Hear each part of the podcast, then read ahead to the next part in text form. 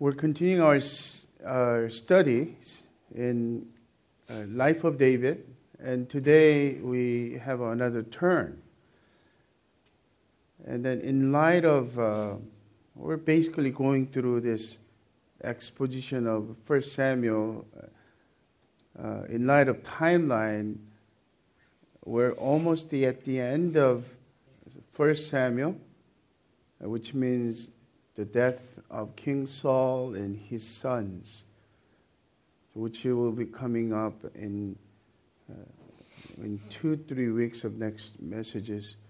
Uh, probably in in coming July, we might take a short break from the First Samuel uh, after we finish the First Samuel uh, to a possibly a marriage series. This God, God has been placing some thoughts and promptings on my heart. But today, we are ta- tackling two, two whole chapters 27 and the two verses from 28 as well, and 29. Uh, the title of the message is Living in Limbo at Ziklag. I'm anxious to get to the passage right away.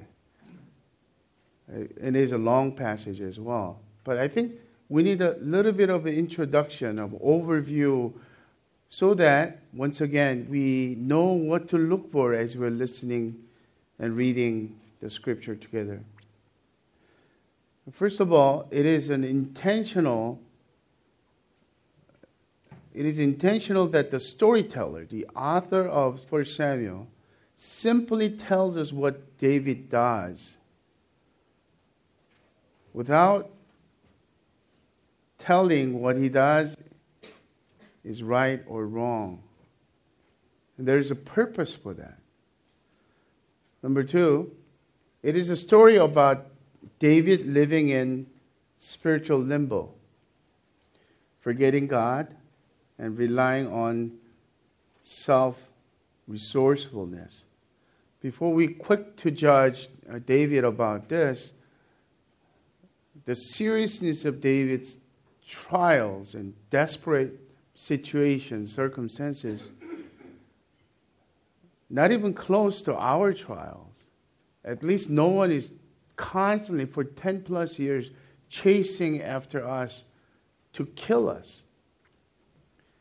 So there, there's a sympathy there. But at the same time, the man who was called by God Himself that he's a man after my own heart actually does this. It's a reality. David, David's life is portrayed without superheroism that we often see. Bible is honest, in other words. And even the fact that the, all the brokenness and messiness is spelled out as it is without either uh, justification of David's acting or excuses of, for David's acting, and including the pa- passage before the Nabal and, and Abigail passage. David marries two wives. That's uh, polygamy against God's desire and design. God is not con- condoning it, and uh, Bible once again uh, spells it out as a real story. Thirdly, it is yet a lesson, not just a story, but a lesson about God working out His sovereign purposes even when we get ourselves in trouble by compromising with the world.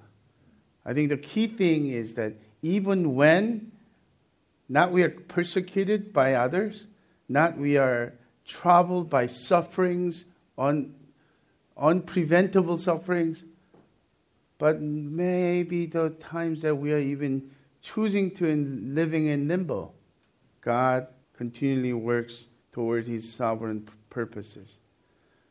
So, in, in light of all this, this is what we need to remember.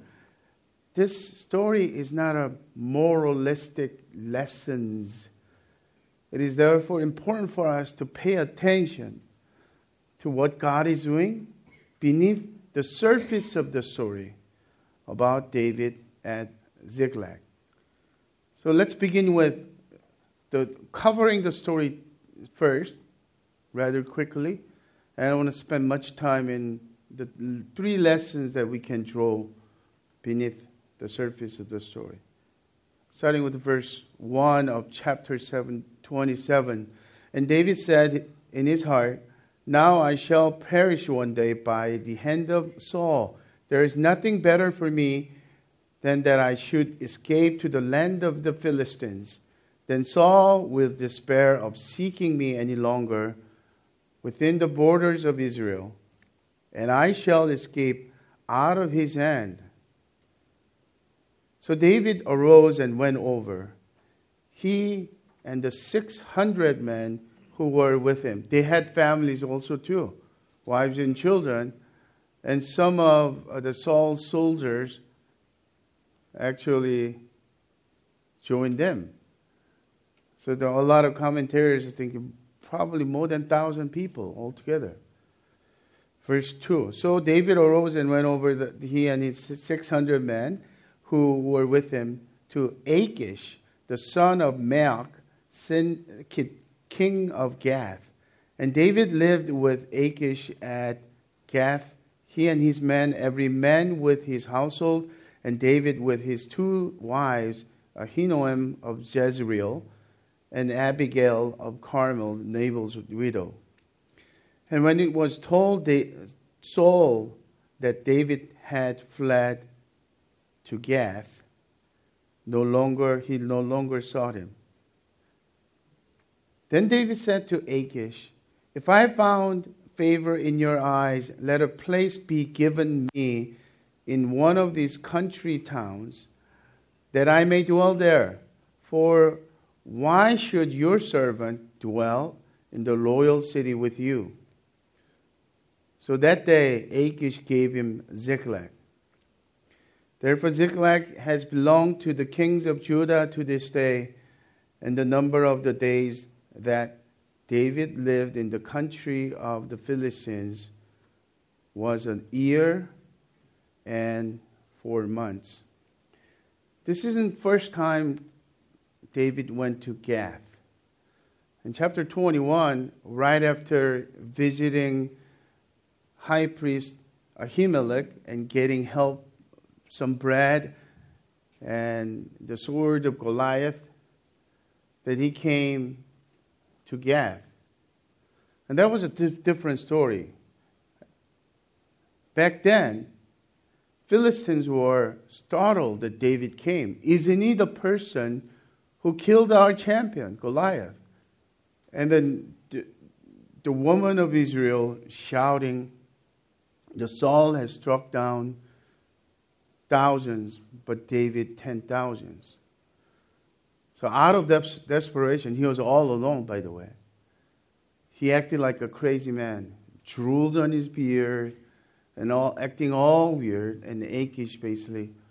What useless this guy is. Why do you why do you put him in my front and get him out of here? But this time situation has turned around. Turned around. Favor is on David. Why? Everybody knew by this time Saul became enemy and he was pursuing and, and seeking to kill David. And David has 600 men, well trained, courageous men. Achish thinking, oh, he could be a very helpful tool for me.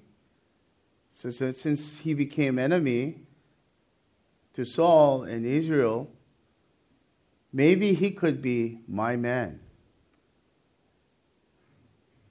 And David's being smart, street smart, his resourcefulness seemed to work so far, right? And he even got a little town, and town far away enough from Gath that he wasn't found out what he was really doing. but he began to live in limbo and lo- living a double life. By the way, Philistines are composed of five major lords or five major cities.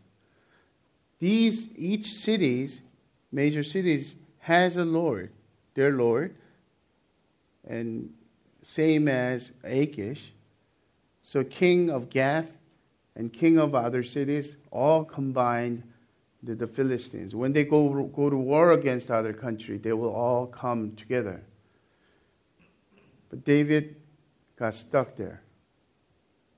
A year and four months. It's not a short time. And I could tell you from my own experience, when I lived in a limbo, if I didn't get out of that limbo, I think 10 years could have passed by just like that. Because here we are at Crossway. We felt like a, we planted this church yesterday.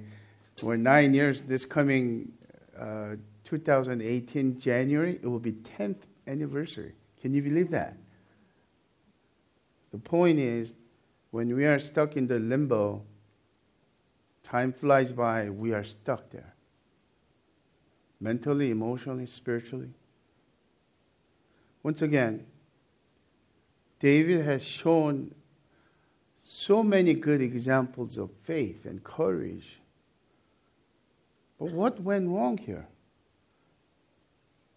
David is analytically correct. His assessment was correct. Well, I gave, I forgave uh, King Saul from trying to kill me, and I would I had a perfect chance in front of me. I could have killed him twice. I spared his life. One in Engedi and the other in Hachilah. And he's saying, I am not still convinced that he will stop, in spite of his regretful words. I know he's going to come after me. One of these days, he's going to kill me. So, what better way?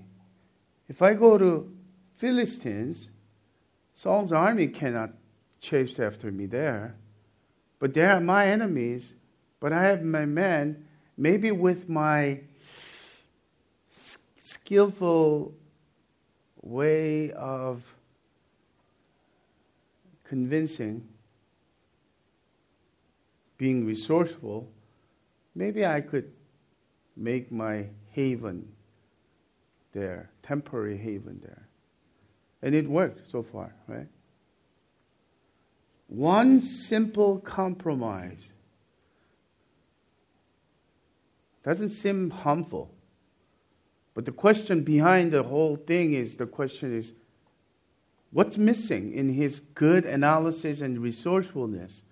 The management uh, will actually, good job. You didn't give up, you kept your head up. What's missing? God is missing. Of course, you're doomed to Saul's armies chasing after, relentless chasing. They will not stop. But don't you remember Saul has tried to kill David so many times? David, the Lord protected you. The Lord delivered you from enemies' hands. Yes, let's be sympathetic.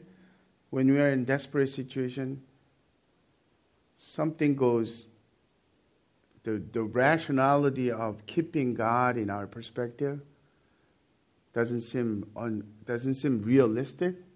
So being real, God was not in the equation. Another thing is, remember, even uh, saving the city of Keilah, he would ask, bring the ephod to the high priest, and then the way that uh, divine guidance and asking God's guidance was always a common practice that David had. But this time on, he doesn't even ask. for guidance. Maybe the repressed thought was already there because I don't want to think about God because it's not, realistic. I don't want to even seek God's guidance. He just went over. There is no questions like, should I go over to the Philistine for my safety? So the 16 month of limbo at Ziklag doesn't stop there. The second part, I would title it Compromise at Ziklag. How it snowballed. Verse 8 of chapter 27 Now David and his men went up and made raids against Geshurites and Girzites and the Amalekites, for, those, for these were the inhabitants of the land of the old, as far as the shore to the land of Egypt. And David would strike the land and would leave neither man nor woman alive, but would take away the sheep, the oxen, the donkeys, the camel, camels, and the garments, and came come back to Achish. When Achish asked, "Where have you made a raid today?" David would, uh, would say, against the Negeb of Judah or against Negeb of the Jer- Jerahmeelites or against the Negeb of Kenites. Oh, gets ugly now. Verse 11 Then David would leave neither man nor man alive to bring news to Gath, thinking, lest they should tell about us say, So David has done. Such was his custom all the while he lived in the country of the Philistines. And Achish trusted David, thinking he has made himself an utter stench to his people, Israel. Therefore, he shall always be my servant. You see, he's being street smart. One time, was effective, but it's begun to have a chain effect. There needs to be subsequent compromise. To convince Achish he had to lie, to make a living, he would raid against neighbor ethnic groups. And then I think there's some rationalization was there in the book of Torah, the Pentateuch, God's command to the Israelites as they were given the land of Canaan as a promised land, the command was wipe out all the Canaanites, which are those people, those ethnic groups, especially Amalekites, were enemy, titled as enemy of God, because of what they did when Israelites was coming out of Egypt. So he might be thinking this is holy war. If it was really holy war, wiping out God, bringing God's judgment on them and wiping, wiping them out so that the Hebrews would not be contaminated by all these idols, idolatries, and evil practice, animal sacrifice, uh, the children sacrifices.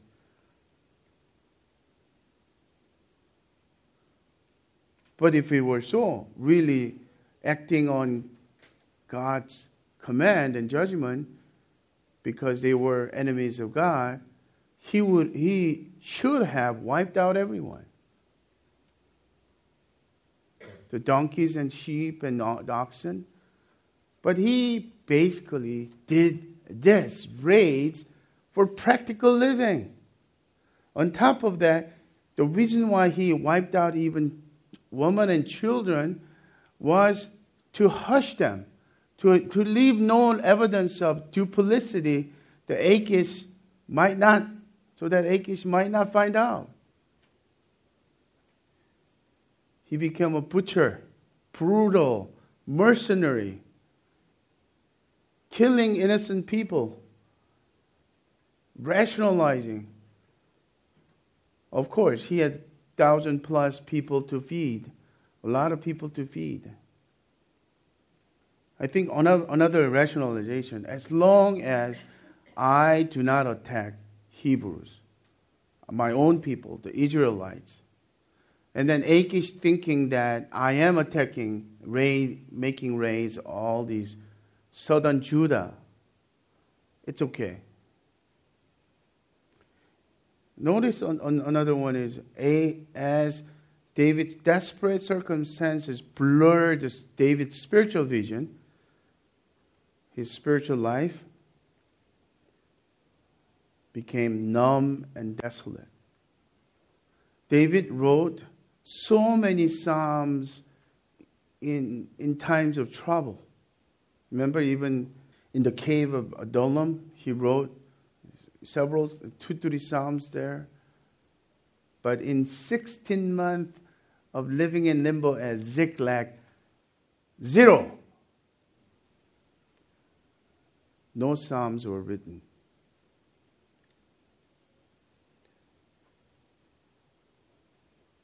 If you have a journal, and I have a journal, which is my own psalm, right?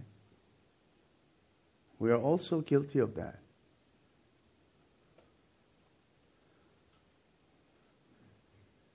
When I finally get to the restoration of my life and seeking God again, a lot of times it's because of crisis, many and big crisis. And I looked through my old journal. The last entry was several months, which is an indicator that I really didn't look for connecting with God, with my heart to heart connection. That's a limbo time.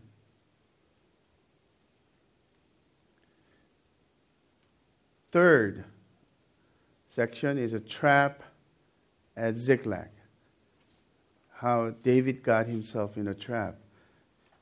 Now, uh, we're going into chapter 28, first two verses, and then story turns into another one.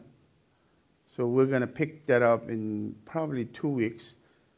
And chapter 29 has a, a closure of this story. So 28, verse 1 first. In those days, the Philistines gathered their forces for war to fight against Israel. And Achish said, said to David, Understand that you and your men are to go out with me in the army. Can you just picture this? You can't even breathe. But David is a good actor here. David said to Achish, Very well, you shall know what your servant can do. And Achish said to David, Very well, I'll make you my bodyguard for life. And chapter 29 is the follow up story. And now the Philistines had gathered all their forces at Aphek, and the Israelites were encamped, encamped by the spring that is in Jezreel. As the lords of the Philistines were passing on by hundreds and by thousands, and David and his men were passing on in the rear with Achish, the commanders of the Philistines said, What are these Hebrews doing here? And Achish said, said to the commanders of the Philistines, Is this not David, the servant of Saul, king of Israel, who has been with me now for days and years, and since he deserted to me, I have found no fault in him to this day. So his smart plan eventually backfired on him. Now he's in trouble. So far, he was able to escape narrow, dangerous road. He seemed to be so smart. Now, trap was set because of his own fault. If he goes to war against Israel, he has two choices. Either option number one, act like he is really for Achish and the Philistines and literally kill Israel people, the people of Israel. That would be called a treason against his own people. Then he was uh, anointed to be king, but he is no longer qualified. Unthinkable thing for David as well, because in his deep in his heart, he hasn't sold out himself. He just compromised a little bit. Option number two is turn around and kill the commanders of Philistines and voila, become war hero, national hero again. What will that do King Saul, who has been so jealous of David's success? It will give him all the more, like putting fuel, gasoline to his fire of jealousy, and he's going to get impassioned to kill him even more. And I'm thinking, as a third person, outside of the picture of the, the story, it's so easy to ask, whatever happened to you, David, who had no fear against Goliath, nine feet Goliath? This is usually what happens to us when we live in limbo. When we are living in perpetual compromise, still rationalizing we haven't sold out our soul to the evil one, to the world. There is an intervention at Ziklag, but unlikely intervention. How David got out of the trap. Verse 4 of chapter 29 and to the rest of the chapter. But the commanders of the Philistines were angry with him, angry with Achish, and the commanders of the Philistines said to him, Send the man back, that he may return to the place to which you have assigned him. He shall not go down with us to battle, lest in the battle he become an adversary to us. Or how could this fellow reconcile himself to his Lord? Would it not be with the heads of the men here? Is it is not this David of whom they sing to one another in dances? Saul has struck down his thousands and David his ten thousands. Then Achish called David and said to him, As the Lord lives, you have been honest and to me, it seems right that you should go, you should march out and march out and in with me in the campaign. For I have found nothing wrong within you from the day of your coming to me to this day. Nevertheless, the Lords do not approve of you. So go back now and go peacefully, peaceably that you may not displease the lords of the Philistines. Can you imagine the reaction David when David heard? what a relief. But David is still in the self reliance mode. His acting skill is even hiked up. He didn't even have to say this, but listen to David, verse, t- verse 8. And the David said to, said to Achish, But what, what have I done? What have you found in your servant from the day I entered, entered your service until now, that I may not go and fight against the enemies of my Lord the king?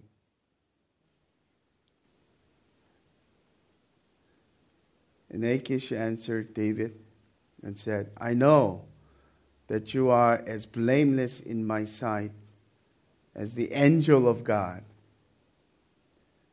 By the way, in this whole chapter, there is no mentioning of the Lord and God.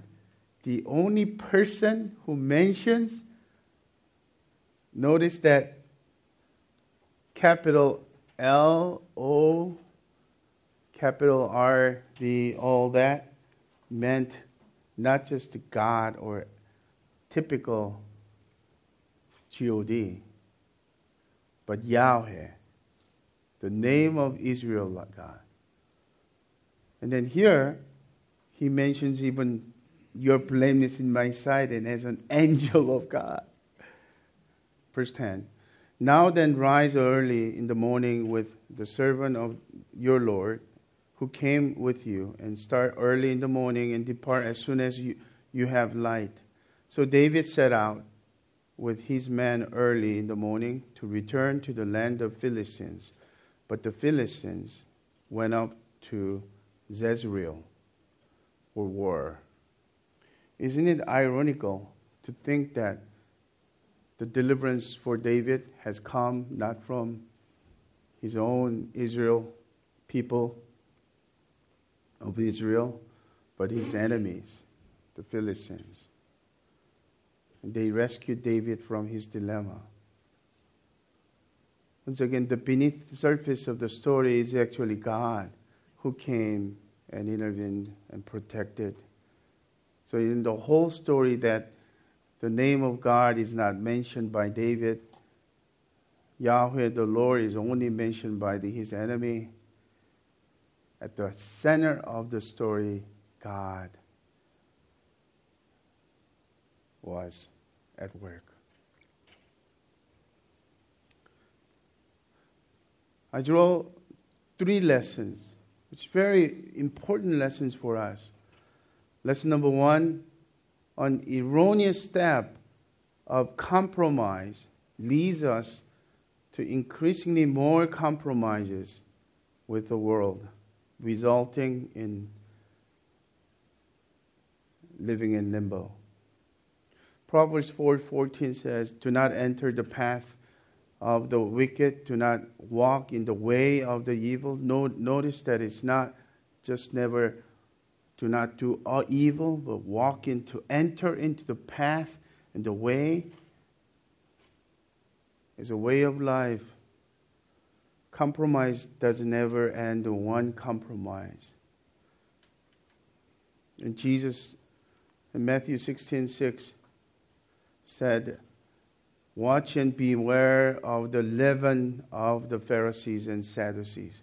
What does he mean by that? Leaven is yeast. Subtle, invisible at the beginning, but it, it's pervasively spreading everywhere and multiplies the impact. There are subtle sins like a hypocrisy was like that. Duplicity was like that. And the compromise also, it's like a leaven. One lie, one aspect of duplicity becomes like a leaven.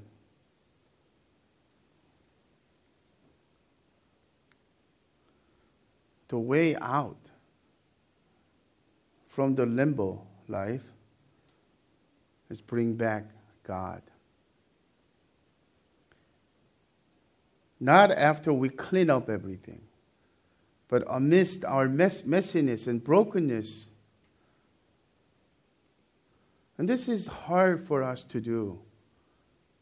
Because usually, when we are living in limbo, I see usually three things. One, number one, somebody's in the intervention loving person confront and rocks the boat, you cannot do that. And like the people who are going through denial and alcoholism or chemical dependence, dependence that some other friends, loving friends and family need to confront. But in the same way, when we are living in compromise, somebody, our brothers and sisters in our men's group, women's group, needs to step in. Sometimes that's the only way. Second is crisis. Actually, David will have a crisis. This is nothing compared to the crisis that he will experience in chapter 20, chapter 30, which will be next Sunday. When crisis at bottom falls apart, and all of a sudden God is, isn't outside the picture anymore because when you don't have any option. And third and last one is a faith, courage, which is rare. We cannot do it alone.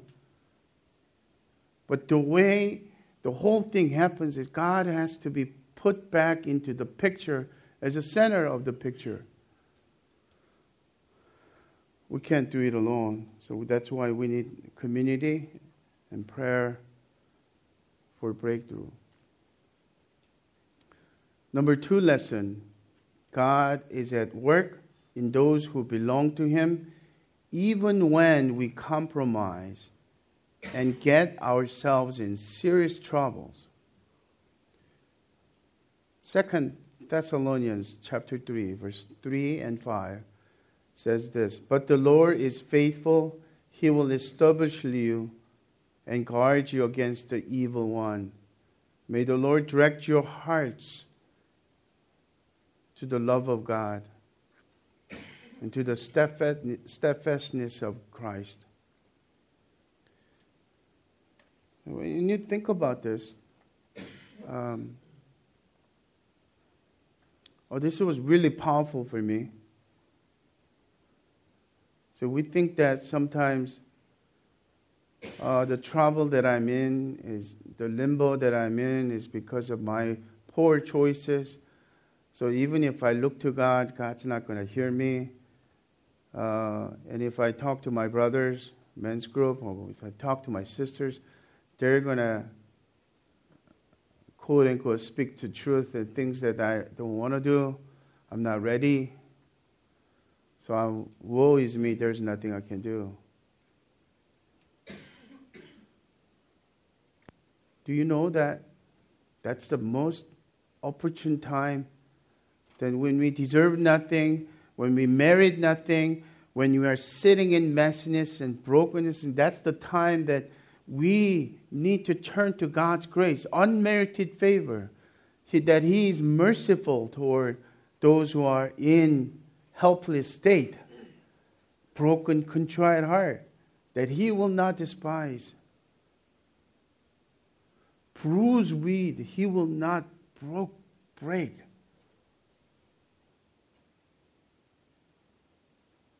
From pastor's point of view, this is my confession. Why was this study powerful to me? Because a lot of my stress, uh, frankly, comes from my frustration that our church is not changing fast enough. Same old marriage problems, same old spiritual destitute and dryness, laziness, apathy happens left and right. And I'm going, oh. And then my own problem. Problem with my anger with sin against my son's insensitivity to, to Kate, and I feel like a hypocrite I can't preach anymore. That cycle goes on and on. But if we see beneath the surface of what's going on, God is not frustrated. God is at work. He actually has full of mercy. Past few weeks, I've seen conflicts here and there. Conflicts that is divisive is most detrimental to my stress. I needed this passage. I could have said, Lord, it's not me holding our church together. It is you. You are not frustrated. You are not stressed like me.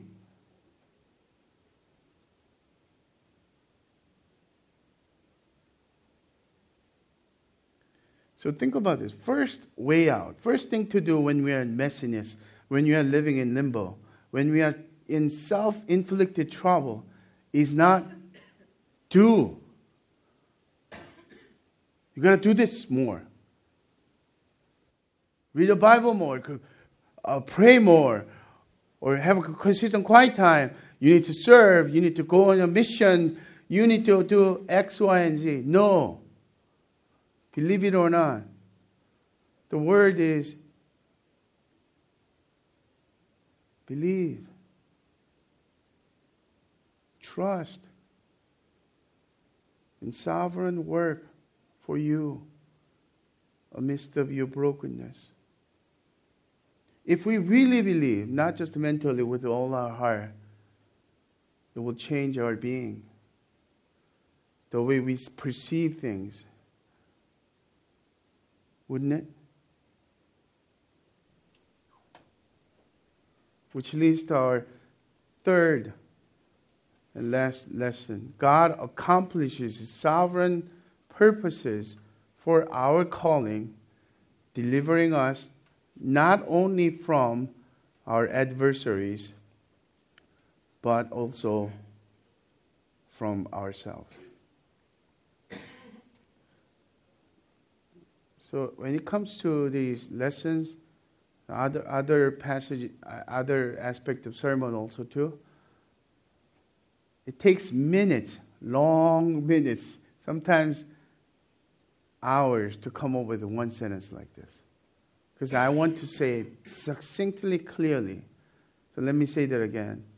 God accomplished His sovereign purposes for our calling, delivering us not only from our, our adversaries, but also from ourselves. Isaiah 46:10 declaring the end of and from the beginning and from ancient times things not yet done saying the Lord is saying my counsel shall stand and I will accomplish all my purpose God's sovereign purpose can never be thwarted, even by us.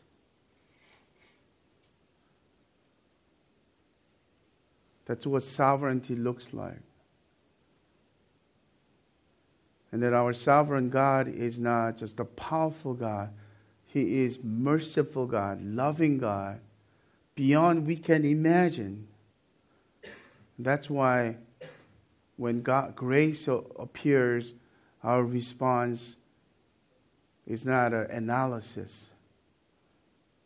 It's an embracing of God's grace as a poor, unmerited person, a beggar receiving free gift.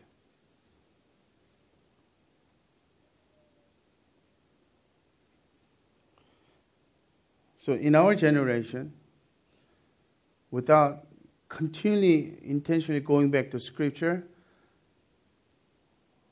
we come to the culture which is very man centered.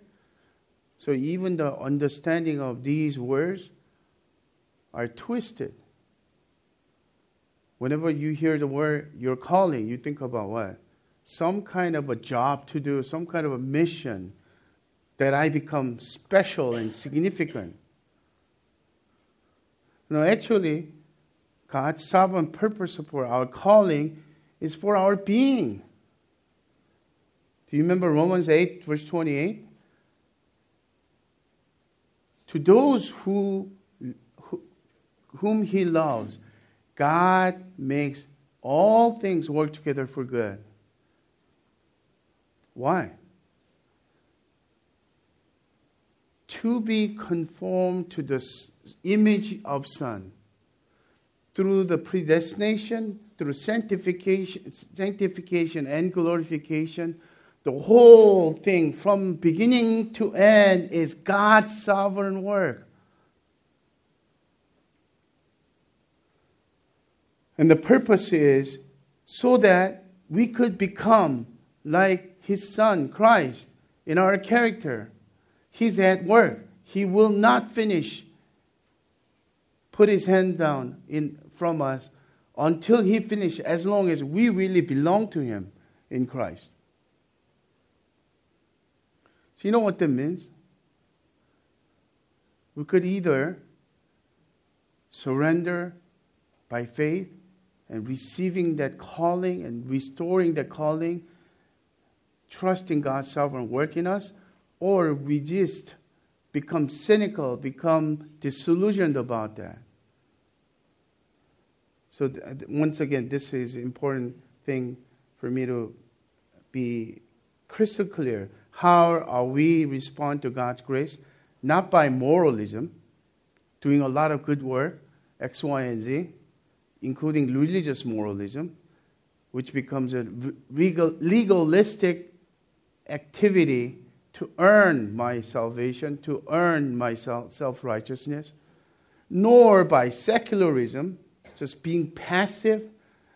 No, no matter what I do, this is our generation. I'm sitting in the pool of brokenness. It's okay to be not to be okay. But God doesn't want you to be sitting in the pool of pain and brokenness. He wants you to get up and clean yourself, become blameless and righteous before the throne of God's seed, Christ's seed. That's not passivity. That cheap grace becomes our way of dealing with it. No, it is actually by faith, active surrender. We do active things to surrender.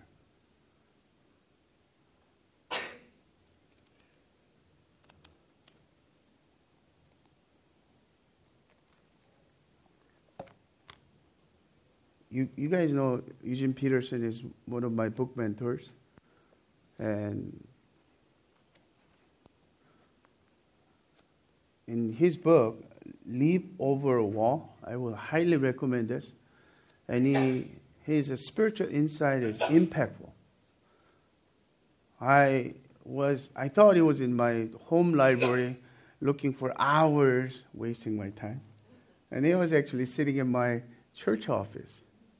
And when I picked it up, ah, I could not not share this. So helpful. So I conclude with this. The primary concern of the spiritual life Peterson writes, isn't what we do for God, but what God does for us. I know scores of men and women who are living under the pet- patronage of Achish of Gath. Many of them feel terrible about it. Many of them feel guilty about guilty, but quite honestly don't know what else they can do. They have jobs with companies that do business in defiant contempt of the kingdom of God. They're married to spouses who hate the name of Jesus. They seem to be inextricably tangled in an economic system that exploits the poor and ignores the oppressed. They're doing best to honor parents who dishonor God in thought, word, and deed. There's hardly, hardly a Christian I know who hasn't put in time, sometimes far more than David's 16 months under Achish of Gath. God's purposes are being worked out most profoundly when we are least aware of it, aware of them. Spirituality, most of the time, doesn't look like spiritual, spirituality, or at least what the moralists and secularists told us it was supposed to look like. The comfort for us today is not the today's story is not an issue is what we need to do X, Y, and Z. It is not moral lessons, but it is a spiritual lesson of awakening of our soul to believe and to trust, to surrender to what God is already doing in our lives in spite of our messiness. To see the vision of what God desires for us as a calling, His calling. My beloved children, Christ wants us to present us as blameless, beautiful wife at the marriage supper when the time comes. The Christ marriage with the church uh, that, that I'm in. That's the goal, that's the calling. And then I'm so thankful that my frustration, at least for now, has gone away. I'll continually pray for you. Pray for our church. Pray for our revival. Pray for spiritual vitality. Pray for the times that we our our eyes are filled with tears of joy whenever we encounter Scripture. Early days of our crossway.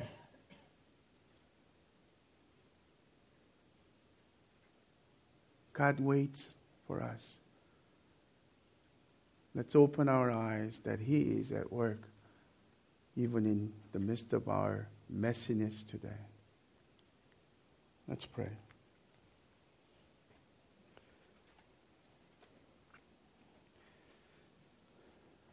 Father, thank you for your word. I thank you that in spite of our uh, failures and the perpetual compromises,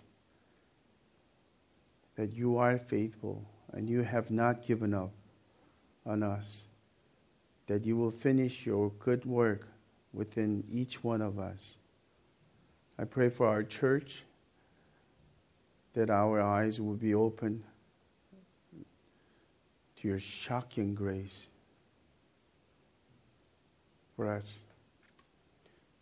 Change our perspective, our mind,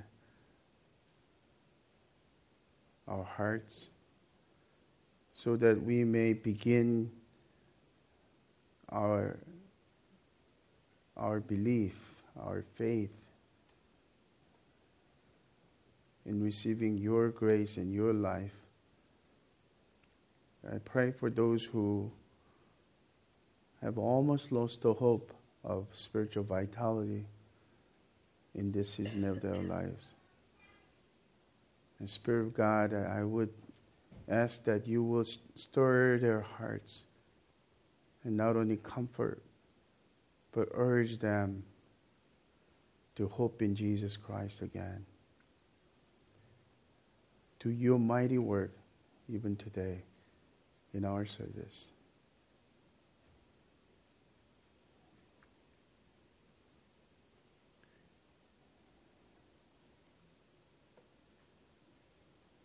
It is you, we look to you. In the name of the Father, of the Son, of the Holy Spirit. Amen.